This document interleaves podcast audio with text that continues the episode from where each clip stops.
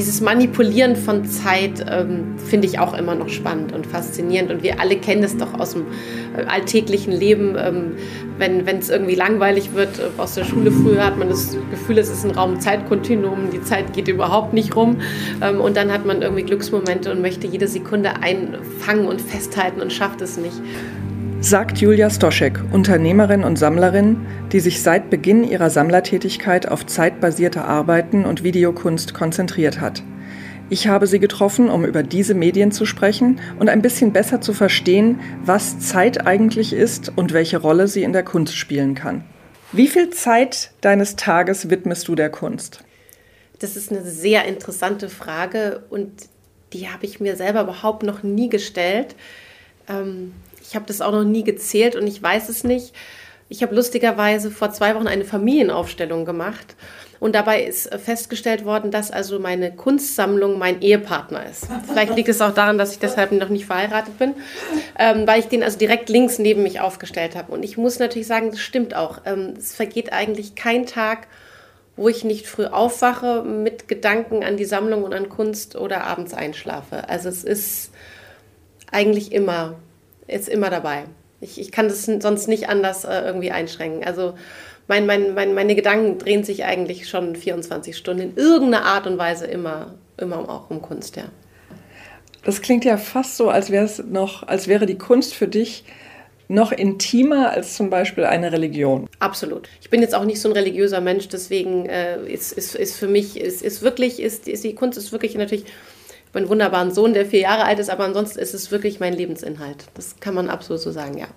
Wie, wie gliedert sich die Zeit ganz praktisch auf zwischen deiner Arbeit für die eigene Sammlung, für deine Beziehungen mit Künstlern, Künstlerinnen und deinem Engagement im kulturellen Leben? Also das kulturelle Leben, wie wir ja alle wissen, ist leider seit ungefähr einem Jahr ja auf Null. Ähm, das heißt, ich vermisse natürlich die, die Ausstellungseröffnungen und die vielen Reisen.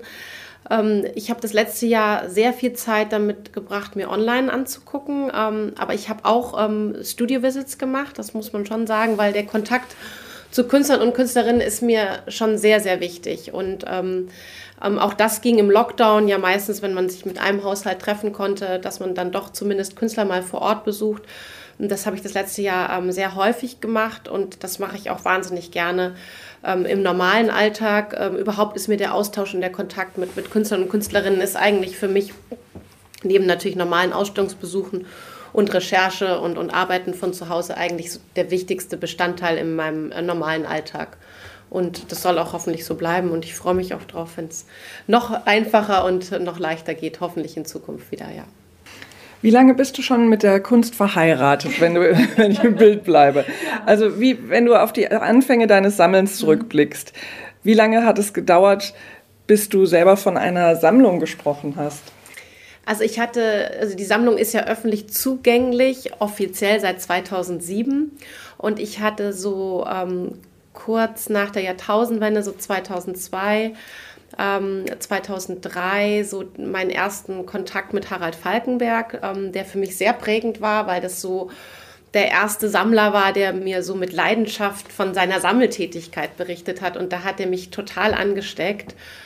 Und eigentlich muss ich sagen, war nach dem Treffen mit Harald Falkenberg klar, ich möchte auch eine Sammlung aufbauen. Und für mich war das insofern wirklich ein Erweckungserlebnis, jemanden zu finden, der mir von der Sache erzählt, nämlich von dem Aufbau einer Sammlung, die mich so begeistert hat, dass ich wirklich in dem Moment wusste, das möchte ich auch machen. Und dann habe ich bin ich viele Jahre in die Seeschule gegangen, in die ich eigentlich immer noch gehe, wie ich es auch so sage, und ähm, habe aber schon mit, mit, mit viel Energie und Aufwand äh, mich doch sehr intensiv ähm, eingearbeitet und es war dann eigentlich gleich von Anfang an klar, dass das für mich ähm, Richtung Medienkunst gehen soll, weil mich das Bewegtbild schon immer fasziniert hat. Und ähm, das wurde natürlich total belächelt am Anfang. Also selbst meine Familie hat gesagt, Mensch, Julia, also wenn es die Kunst sein soll, doch dann bitte irgendwie Malerei, damit kann man was anfangen, das kann man schön sich aufhängen, aber warum ein Video und immer nur Video und also da gab es natürlich schon den einen oder anderen Widerstand am Anfang, aber das hat mich eigentlich nur noch mehr motiviert. Eine Sammlerin, die auch öffentlich ihre Sammlung präsentiert. Ja. Aber die ersten Werke, die waren wahrscheinlich, man muss ja irgendwie anfangen. Genau. Was war das erste das Werk? Das erste Werk ist von Pep Agut, Mon Ombre Est und Mour, ist natürlich in der Sammlung und ist, ähm, ist eine, eine, eine große Leinwand, eigentlich ist es eine kollagierte Leinwand, ähm, die äh, mit Farbe ähm, bearbeitet ist, aber auch mit so einem Diabond und ähm, aber es ist sozusagen eine, eine Flachware, eine Hängeware, es ist noch, keine, noch kein Bewegtbild. Aber die zweite Arbeit war es dann, ja. Und hast du dich äh, von Anfang an mit Galerien zusammengetan oder mit, ähm, also ich gleich mit Harald Falkenberg ist natürlich ein berühmter Sammler. Ähm, hast du Rat bekommen? Na, ich hatte ja die ersten ähm, zwei Jahre hatte ich ja eine Galerie. Also ich habe ja als Galeristin, als äh, völlig ähm, unerfolgreiche Galeristin begonnen ähm, und äh, habe versucht, also Arbeiten zu verkaufen. Aber das hat schon, ist schon daran gescheitert, dass das, für das ich mich begeistere, ich eben dann doch nicht verkaufen wollte. Und immer, wenn jemand kam, ich gesagt habe, entweder ist die Arbeit schon verkauft oder die Galerie ist geschlossen. Also es war dermaßen unerfolgreich, ähm, dass auch mein Steuerberater meinte, das äh, funktioniert hier nicht, Frau Stoschek. Das, der Handel ist, glaube ich, nicht Ihr Ding. Ähm, und das ist es auch bis heute. Das muss ich wirklich sagen. Ich bewundere Galeriearbeit, aber es war eben nicht meins.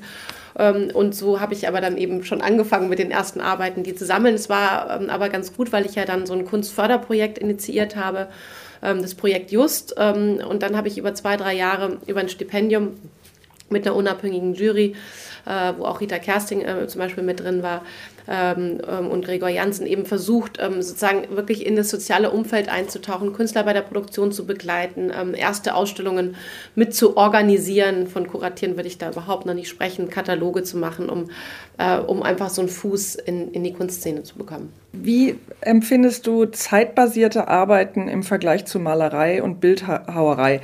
Was ist der Unterschied zwischen Videokunst und einer zeitbasierten Arbeit? Also Videokunst ist ja ein Teil von Time-Based Media Art oder zeitbasierter Kunst. Man, man, erklärt die zeitbasierte Kunst eigentlich so, dass es eine Echtzeit gibt, also die zum Beispiel eine Arbeit eben dauert, eine Duration, also eine, wirklich eine Zeitdauer, die, die, die das Werk an sich hat. Und dann gibt es die Zeit, die der Rezipient braucht, um den Inhalt zu erfassen. Ähm, das heißt, ähm, man braucht Zeit, um eben ein Video zu erfassen, weil es eben ein, ein Bewegtbild ist. Ähm, als Beispiel zum Beispiel, wir haben eine Arbeit von 2004 von Paul Pfeiffer, ähm, New Color Empire, die geht 100 Tage. Das sind dreieinhalb Monate. Läuft die Arbeit ab. Das muss man sich so vorstellen. Das ist ähm, ein, ein Westenbau, ähm, der in Echtzeit ähm, abgefilmt ist. Und es gibt einen riesigen Computer, der als Skulptur im Raum steht, mit ganz vielen Festplatten und ähnlich im Bienenstock. Also wenn die Königin ausfällt, springen ja die Helferinnen ein gibt es ganz viele Festplatten, dass die Arbeit nie unterbrochen werden kann, dreieinhalb Monate. Und es gibt einen Beamer, der sozusagen diesen Bau sichtbar macht, den kann man an- und ausschalten, aber wenn die Arbeit einmal begonnen ist, dieser Computer gestartet, dann läuft der dreieinhalb Monate durch. So, das ist bisher, glaube ich, auch die längste ähm, Arbeit in der Mediengeschichte. Äh, da muss man sich wirklich sehr viel Zeit nehmen. Auch wir haben sie natürlich noch nicht ganz angeschaut. Die ersten zwei Wochen passiert gar nichts. Einmal fliegt, glaube ich, die Biene durchs Bild, aber den Moment haben wir noch nicht erwischt. Ähm, und die kürzesten Arbeiten sind 20 Sekunden. Also wir sehen, das ist natürlich wirklich, das Zeitthema ist ein, ist ein großes Thema in der Medienkunst. Ich glaube generell, ähm, bedarf es ein bisschen Bereitschaft und auch Zeit eines Besuchers ähm, in einer, einer zeitbasierten Ausstellung, in einer Medienausstellung, ähm, die man einfach braucht, um, um die Arbeiten zu erfassen und sich anzuschauen. Also bei Video spielt ja noch das Sehen eine Rolle mhm. und zeitbasierte Kunst muss ja nicht unbedingt ein Video sein. Das kann ja, auch Soundart. Kann auch Soundart sein, genau. Ich meine, da sind die Definitionen. Ich bin da jetzt auch nicht so jemand, der auf einer Definition da unbedingt so rumreitet. Man kann sogar das Performative mit dazu rechnen, aber es gibt eben einen gewissen Zeitaspekt, den man eigentlich ähm, sozusagen mit berücksichtigt. So würde ich es nennen, ja. Und kannst du ungefähr einschätzen, wie viel von deinen zeitbasierten Werken als Videokunst? Ja, wir haben jetzt so 900 Arbeiten insgesamt in der Sammlung und es sind, glaube ich, über 600 Videoarbeiten. Mhm. Also ist schon der Schwerpunkt. Der Schwerpunkt liegt ganz klar bei uns auf dem Bewegtbild. Ja. Angefangen von 63 bis heute. Und 63 ist die erste Arbeit. Äh ja, 63 insofern, also wenn wir wieder über Zeit reden wollen, ist es eigentlich total spannend, weil wenn man sich die Kunstgeschichte anguckt, haben ja Künstler wirklich ähm, über Jahrtausende versucht, Zeit einzufangen. Also wir kennen das von, dem, von den alten Meistern, von den Stillleben, wo versucht wird, den Verfall der Früchte darzustellen, indem sie verfaulen, um Vanitas und den Tod irgendwie zu symbolisieren. Äh, wir kennen das aber auch ähm, aus Skulpturen, wo, wo ein Moment der Bewegung eingefangen wird. Und 1963 ist die erste Portable ähm, von Sony ähm, auf den Markt gekommen. Und auf einmal, also Film gab es natürlich schon vorher, aber mit dieser Portable Kamera war es natürlich viel, viel leichter für Künstler, ähm, mit der Zeit zu spielen und mit dem Medium Zeit zu arbeiten. Und äh, das ist natürlich sozusagen ein ganz wichtiger Moment auch für mich. Und wir haben eben auch Arbeiten von 1963, die wirklich sozusagen damit mit, mit auch angefangen haben. Also wenn du jetzt nochmal vergleichst, heute, was Malerei kommt ja in der aktuellen Ausstellung auch vor. ähm, Malerei und Video kann, wenn man überlegt, wie heute Dinge, Themen, die im Raum, äh, die unsere Zeit beschäftigen, ähm, was kann besser unsere Zeit einfangen? Findest du das äh, Video und würde ich, ich würde gar nicht zwischen besser oder schlechter da jetzt unterscheiden. Und ähm, also erstmal, ich selber liebe die Malerei, ich liebe übrigens auch die alten Meister. Ähm, es ist auch, wie du schon gesagt hast, Malerei auch in der Ausstellung, aber ich bin keine Expertin im Bereich der Malerei. Ähm, mein Herz schlägt wirklich für die Medienkunst, ähm, weil ich mag es, dass sie natürlich sehr politisch ist, sie ist sehr hochaktuell. Ähm, Medienkunst ist nonkonform, sie ist nicht identitätsstiftend, also mit mit, einem, mit, mit, einem, mit einer tollen Malerei. Da kann man auch zu Hause mal vor Freunden angeben mit so einer 2-3-Kanal-Installation im Wohnzimmer. Da wird es dann schon ein bisschen holprig. Ähm, und sie ist, ähm, und wie du schon sagst, sie ist natürlich, sie bildet natürlich schon dieses Zeitgeschehen, was uns gerade so umgibt, unglaublich gut ab. Und das ist einfach was, was mich sehr bewegt und sehr umtreibt. Und ich sage immer jetzt zum Beispiel, ich habe nichts gegen dekorative Malerei, aber es ist jetzt einfach nicht mein Schwerpunkt und ist einfach nicht das, was mich selbst auch als Menschen so beschäftigt. Und ich finde es einfach toll, dass wir eine junge Künstlergeneration haben, die eben auch sehr kritisch ähm, ähm, Dinge beleuchtet und gesellschaftliche Entwicklungen abbildet. Und ich finde es wahnsinnig spannend, wenn, wenn, wenn Medienkünstler wie Seismographen ja, gesellschaftspolitische Entwicklungen vorwegnehmen, kommentieren. Wir haben in der aktuellen Ausstellung eine Arbeit von Arthur Jaffa von 2016, Love is the Message and the Message is Death, wo alles drin vorkommt, was wir jetzt gerade erleben. Es gibt Bilder vom Kapitol, ähm, es, es, es, sind immer wieder Bilder von, von Polizeigewalt gegen Schwarze. Ähm, es ist einfach alles drin und es brodelt und es brennt und es explodiert. Und, und Arthur hat diese Arbeit 2016 gemacht. Ähm, und als wir sie installiert haben, war gerade der, der Sturm aufs Kapitol und wir, wir standen eigentlich wirklich ergriffen, muss ich sagen. Und da würde ich auch dieses, diese Bezeichnung mal verwenden vor der Arbeit und waren einfach nur so erfasst, dass ähm, Arthur Jaffa das alles schon so vorweggenommen hat. Und, ähm, und das finde ich eigentlich dieses, das Spannende an der Medienkunst. Also es hat was Prophetisches, wie, wie Kunst ja oft ähm, ja. was Prophetisches ja. haben kann. Ja, ja, wir kennen das ja selbst. Wir kennen das von 1913, wo Künstler diese Entwicklung vorweggenommen haben und umgesetzt haben. Und ähm, ich finde das einfach wahnsinnig spannend, dass, dass, dass eben Künstler mit ihrer Sensibilität ähm, viele, viele Dinge sozusagen unserer, unseres Alltags oder unseres, unseres Lebens eben so vorwegnehmen und, und kommentieren vor allen Dingen. Und, ähm, und ich glaube, das ist in diesen Zeiten, in denen wir gerade leben, doch wichtiger denn je. Jetzt im Moment ist ja die Ausstellung ähm, gerade erst aufgebaut ähm, und hoffentlich bald öffentlich für alle ja, zu sehen. A Fire in My Belly. Ja. Ähm, ich glaube, ihr habt ausgerechnet, wie lange es dauern würde, wenn man alle Werke äh, in dieser Ausstellung sehen würde. Wie lange würde das dauern? Wir reden von zeitbasierter Kunst, 20 Stunden.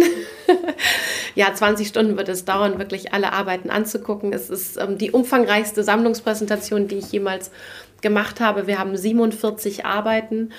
Und ähm, ich würde wirklich dazu einladen, auch öfters zu kommen, weil wir haben natürlich innerhalb der Ausstellung kleine Solo-Shows und Ausstellungen mit, mit, mit ähm, wirklich Einzelausstellungen, die auch schon einfach einen Besuch oder eines Besuchs bedürfen. Und das wäre natürlich toll, wenn man einfach wiederkommt. Und das ist ja das, was mich auch am meisten oder mir am meisten Spaß macht, ist so Wiederholungstäter zu erzeugen, dass ähm, jemand sich vielleicht die Ausstellung beim ersten Rundgang einmal anguckt und sagt, okay, ich komme nochmal und lege mich einfach mal in den Raum von Laurent Provaux, ähm, dem ehemaligen französischen Pavillon auf der letzten Biennale und lasse mich verzaubern.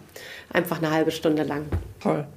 Also ich hatte ja schon das Glück, dass, äh, dass du mir die Ausstellung gezeigt hast und es ist es ist sehr viel Poesie und Schönheit dabei, aber auch sehr viel Wut, wie natürlich. Viel Wut und sehr viel Gewalt auch, ja. Für Kinder. Es ist erst nee, es ist unsere erste Ausstellung ab 16, weil wir haben doch verstörendes Bildmaterial was eben leider doch auch ein Abbild äh, unserer Gesellschaft gerade ist. Und ähm, deswegen mussten wir uns dazu entschließen, die Ausstellung so eben einzuschränken, ja. Und wer noch nicht 16 ist, ihr müsst noch ein bisschen Zeit warten.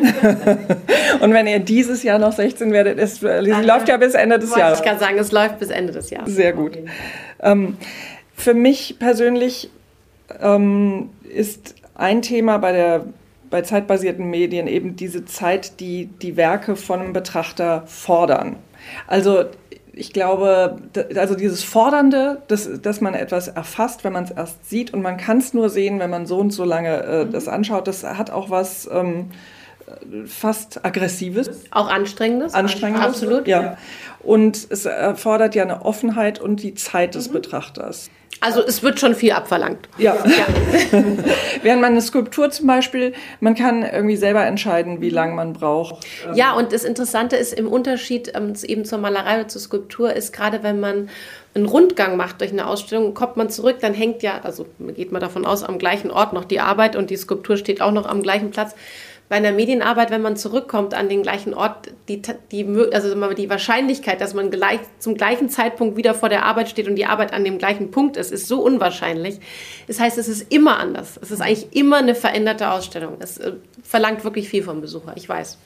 Es gibt ja welche, die, das sind Loops, ja, die, genau. ähm, mhm. und wo es, wo es sozusagen egal ist, wann du mhm. ähm, einsteigst. Naja, also Loop heißt eigentlich, dass es sozusagen am Ende direkt wieder der Anfang ist. Ja, ja aber es gibt, es gibt auch Dinge, die bei denen man jederzeit einsteigen kann. Und dann ja. gibt es Dinge, bei denen man zu einem bestimmten Zeitpunkt da sein muss. Also das ist ganz interessant. Ähm, wir hatten mal eine Ausstellung gemacht, wo ähm, auch angegeben war mit Zeitvorgaben, das war bei Elizabeth Price, wann eine Arbeit beginnt, weil sie ganz klar wollte, dass eine Arbeit immer von Anfang bis zum Ende gesehen wird. Also da gab es richtig ähm, Zeiten, also Abspielzeiten am Eingang der Räume.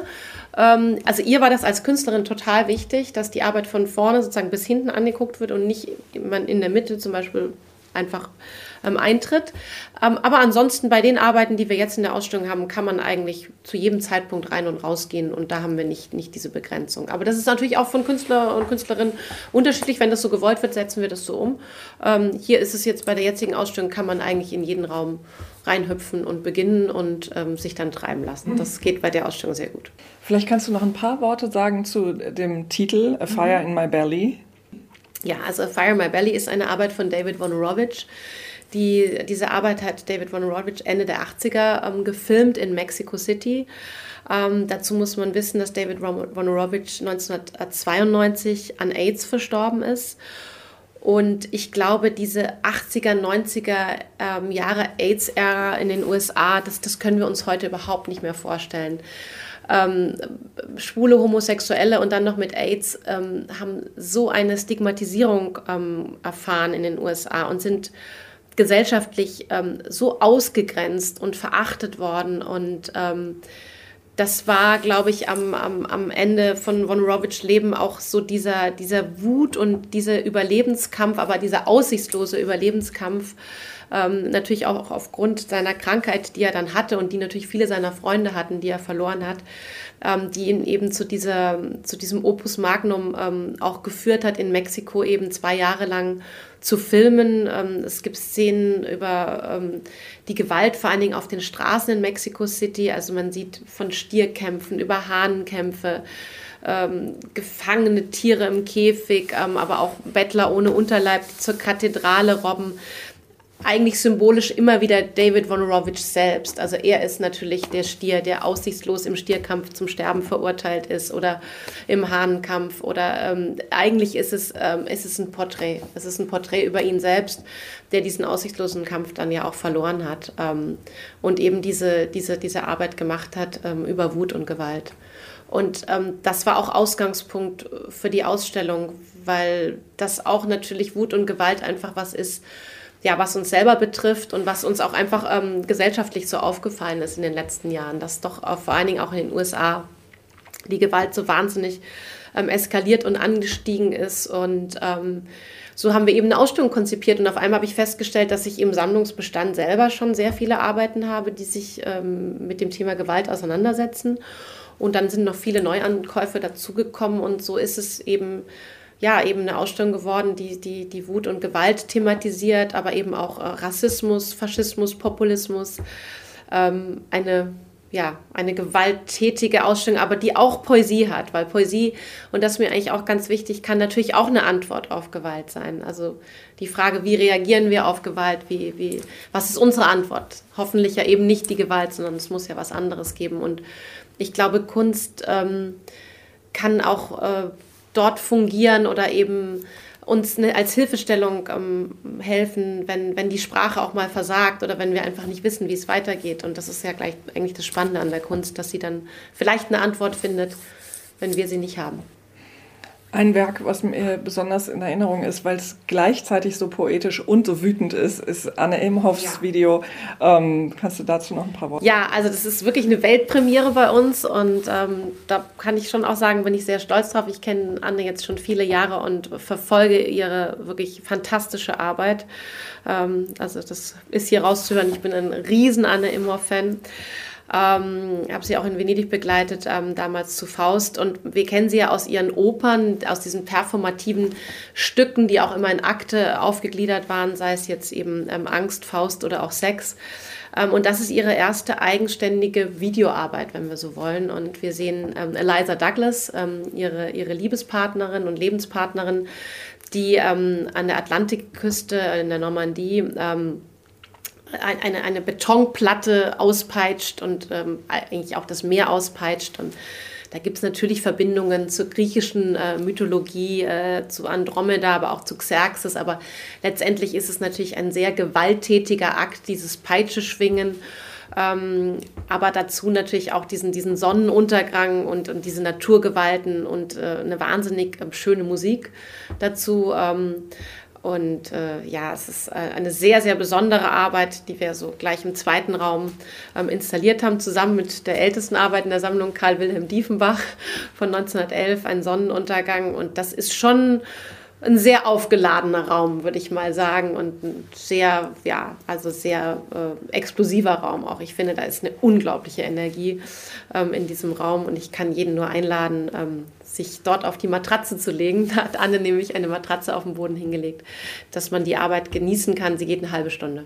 Hat sich durch eine Arbeit in deiner Sammlung dein eigener Zeitbegriff verändert? Mm, ja, ich glaube, das ist nochmal die besagte oder eben schon angekündigte Arbeit von Paul Pfeiffer, um, New Color Empire, ähm, die eben 100 Tage andauert.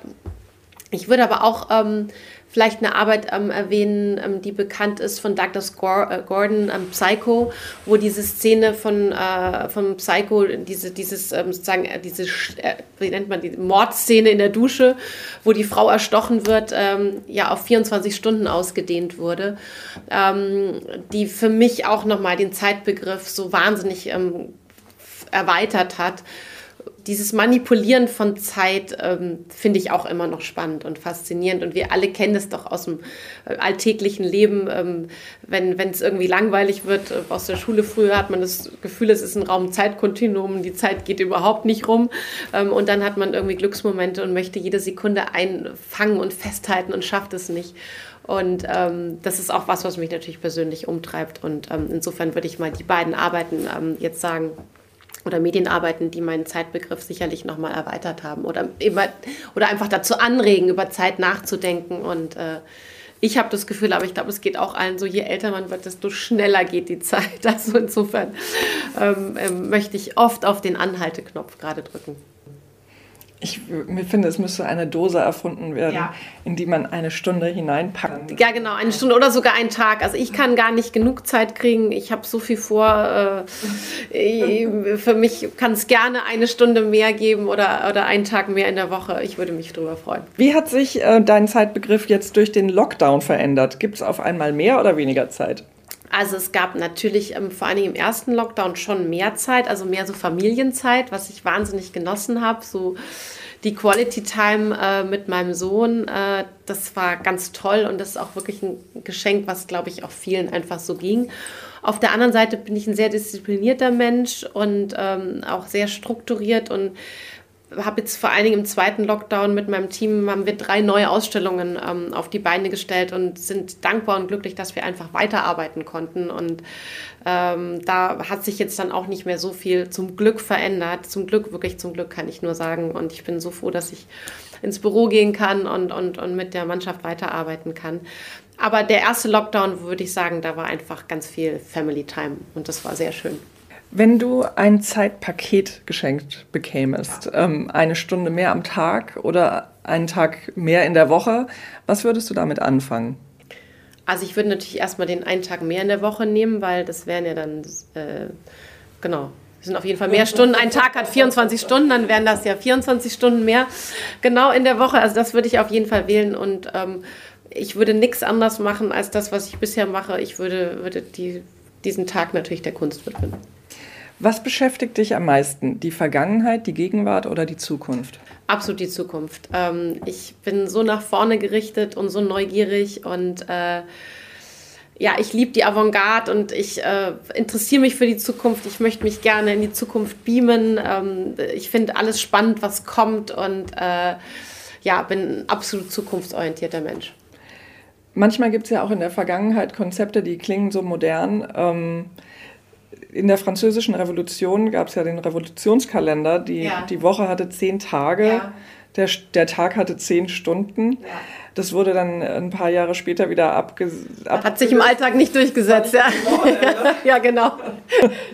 Aber ich muss oft drüber nachdenken, an was man eigentlich die Zeit misst. Es gibt ja sogar Uhren mit, äh, mit Ziffernblatt, auf ja. dem zehn Stunden eingetragen ja. sind. Also man kann Zeit daran messen, wie, äh, wie schnell die Haare wachsen. Absolut, oder, wie, wie, wie, schnell die Kinder wachsen.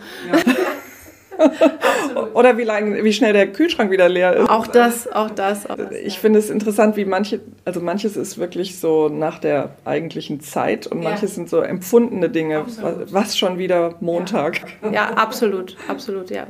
Ähm, wenn wir ähm, jetzt mal speziell auf deine, ähm, auf deine Stunden, Minuten und Jahre äh, hin äh, genau darauf schauen. Ich finde toll, wie du in drei Minuten Werke erklärst. Du hast ja auf deiner Website teilst du ja sehr, sehr viel. Das ist auch, glaube ich, ein neues Projekt. Ist ja. das ein Lockdown-Projekt? Ja, also es war eigentlich schon immer die Idee, die Sammlung online zugänglich zu machen. Ähm, schaut man sich mal die Anfänge an, sind wir wieder in den 60ern. Da war eigentlich die Ursprungsidee der Medienkünstler die Kunst für alle zugänglich zu machen. Es gab die Gary Schum Fernsehgalerie, sehr experimentell, wo man mal versucht hat, übers TV-Fernsehen, man höre und staune mal ähm, Medienarbeiten auch ähm, sozusagen laufen zu lassen. Das hat aber dann wahrscheinlich nicht funktioniert, weil die Programmdirektoren das dann doch nicht wollten. Also die Ursprünge waren sehr demokratisch und die Idee war wirklich, ähm, das zugänglich zu machen. Und dann ist die Limitierung durch den Markt gekommen und dann gab es Editionen und ähm, aber das Medium an sich ist natürlich durch seine Reproduzierbarkeit ähm, dazu prädestiniert, eigentlich ähm, auch online gestellt zu werden. Und das wollte ich schon immer machen. Und im Lockdown hatten wir natürlich dann die Zeit, ähm, die Energie und die Muße, uns wirklich an dieses Mammutprojekt zu setzen. Und jetzt ähm, sind, glaube ich, schon über 300 ähm, Arbeiten mittlerweile online zugänglich. Und das Besondere an dem Projekt ist wirklich, dass es im Vergleich zu anderen ähm, Online-Projekten jetzt nicht ein gefilmter Rundgang durch eine Ausstellung ist, sondern ich stelle ja die Arbeiten an sich online, das heißt das Hauptwerk. Und mit Zustimmung der Künstler, ähm, die übrigens alle das ganz, ganz toll finden.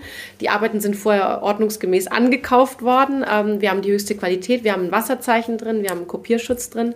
Aber es wird irgendwann so sein, dass jeder auf der ganzen Welt, egal wann und wo, zumindest die Videoarbeiten, auch haben wird, sich anschauen kann, die Sammlung genießen kann. Ähm, und das finde ich äh, eine ganz tolle Idee, auch wieder, wenn wir uns den Zeitgedanken mal überlegen, ähm, weil es mir nicht darum geht, jetzt irgendwie diese Sammlung zu besitzen, sondern eigentlich die Möglichkeit zu geben, dass, dass die Bilder wirklich zirkulieren und ähm, auch gesehen werden können. Das wird aber den Ausstellungsbesuch nie ersetzen. Im Gegenteil, die Leute haben die Möglichkeit, vor und zurück zu spulen, sich die Arbeiten genauer anzugucken, Details zu erkennen. Ähm, das Thema Bildung oder Bildungsauftrag ist mir auch wahnsinnig wichtig, Informationsvermittlung, all das können wir mit dem Online-Projekt. Unglaublich gut abdecken. Und ähm, ich habe davor keine Sorge, dass wir deswegen weniger Besucher in den Ausstellungen haben. Im Gegenteil, ich glaube, die Leute haben dann wahnsinnig Spaß dran, durch einen kuratierten Parcours zu laufen, die Arbeiten installiert zu sehen, vor Ort, mit Environment, mit der richtigen Technik. Und ähm. momentan sind es auch, glaube ich, schon viele, viele, viele Stunden, also ein ganzes Wochenende. Wenn du jetzt, sagen wir mal, ähm, klassischen Kunstliebhabern, die noch nicht so ähm, per Du mit der Medienkunst ja. sind, ähm, eine Einführung geben würdest. Wie würdest du sie dafür begeistern und was kannst du vielleicht drei Künstler nennen, die ein, das Abbild klassisch äh, zeigen, was bis jetzt in der Videokunst sich getan hat seit drei Also, also erstmal freue ich mich, wenn, wenn, wenn Menschen wirklich, wie du schon sagst, die Bereitschaft haben oder den ersten Schritt machen, sage ich, und zu uns ins Ausstellungshaus kommen, weil ich, ich, ich, ich liebe es zu führen und mein Team auch und zu vermitteln. Und man muss nur diesen ersten Schritt mal machen und dann die meisten, wie gesagt, können wir ähm, ganz leicht natürlich davon überzeugen und begeistern, indem wir sie durch, durch, durch, durch Ausstellungen führen. Nein, ich glaube aber wirklich, ähm, was ich vorhin auch schon gesagt habe, dieses Einfangen von Zeit, ähm, mit politisch-gesellschaftlichen Themen zu arbeiten. Das ist so wahnsinnig spannend. Also ähm, um mal ein Beispiel aufzugreifen, interessant ist zum Beispiel, dass natürlich die 60er und 70er Jahre waren sehr körperlastig. Also da gibt es unglaublich tolle Arbeiten, angefangen von Bruce Nauman bis hin zu den ganzen großen Künstlerinnen, Caroline Schniemann, Marina Abramovic, die sich einfach mit dem Körper und der Körperlichkeit auseinandergesetzt haben. Intime, feine Arbeiten, aber eben auch Arbeiten, die eigentlich alles, was mit dem Körper zu tun hat, ähm, thematisieren. Ähm, wenn wir uns jetzt die ganz junge Generation angucken, übrigens sehr spannend, ähm, natürlich die Post-Internet-Artists, ähm, also so die Generation Y, geboren um 1980, die natürlich mit den neuen Medien und der Digitalisierung groß geworden sind, mit dem Internet, die auf einmal wieder im Kollektiv arbeiten und wo es jetzt eben vielleicht nicht mehr um den Körper so geht, wie wir ihn in den 60er, 70er Jahren haben, sondern um eine gewisse Immaterialität, wo es, sozusagen um eine Komplexität in, in unserem jetzigen, jetzigen Alltag geht, der von, von Digitalisierung und Globalisierung bestimmt ist äh, und die dort ganz tolle Hilfestellungen leisten können. Und das ist so spannend, ähm, diese Entwicklung so zu verfolgen und gerade so die letzten, finde ich, auch so 20 Jahre, so von 9-11 bis jetzt Corona, also 2001 bis 2021, ähm, hat sich die Medienkunst so wahnsinnig verändert. Die Technologie hat sich nochmal verändert, hat Riesensprünge gemacht. Und wenn man sich jemanden anguckt heute, vielleicht wie Ed Atkins, ähm, vielleicht der Bruce Nauman seiner Zeit, der mit der größten ähm, oder höchstmöglichen ähm, Immaterialität wieder versucht, Materialität zu erzeugen, indem er Haut und Haare und Körper abbildet in, mit einer neuen HD-Technologie. Ähm, dann ist das wirklich ein, ein ganz, ganz spannend und hochaufregend und ich äh, bin eigentlich ziemlich davon überzeugt, wenn jemand kommt und sich das anschaut, dass wir ihn dafür begeistern können, ja.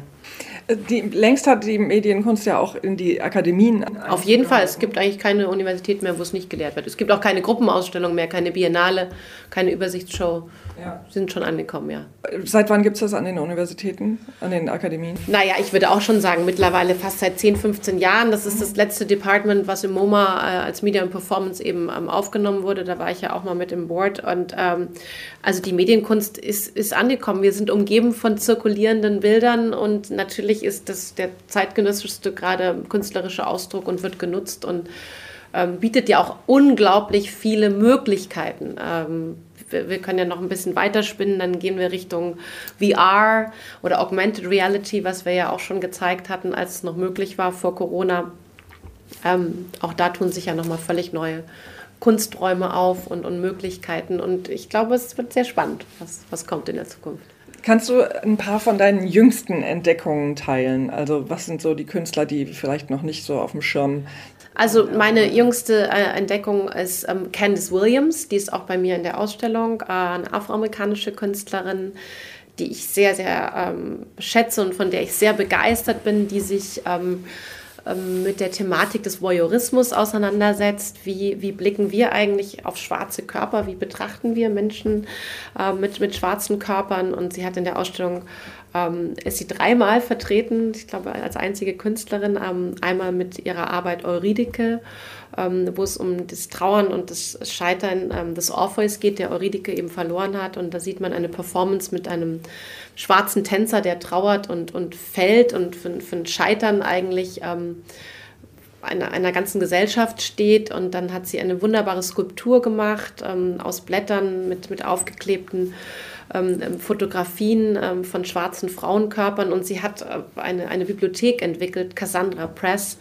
ähm, wo sie ähm, Rassismus thematisiert und ähm, es ist ihre, ihre Idee eben auch einfach, diese, diese, dass diese Press oder diese Inhalte zugänglich sind. Deswegen kann man die sich als Reader runterladen auf ihrer Homepage und sich damit auseinandersetzen. Und das ist einfach eine, eine, junge Künstlerin, die mich sehr, sehr beeindruckt mit, mit dem Werk, was sie bisher geschaffen hat. Und ich bin gespannt, was als Neues kommt. Ähm, ich finde, bin ganz begeistert von Leila Heckmart, ähm, eine Amerikanerin, die ähm, letztes Jahr eine fantastische Ausstellung in der Galerie Bortolozzi hatte, deren ganze Ausstellung wir hier übernommen haben in unsere Ausstellung. Und ähm, Croco Pazzo ist ein bitterböses, bizarres Theaterstück, eine Gesellschaftskritik und ähm, es geht um eine Mutter und ihre fünf äh, Kinder und das Verhältnis immer zur Mutter, zum Muttertier.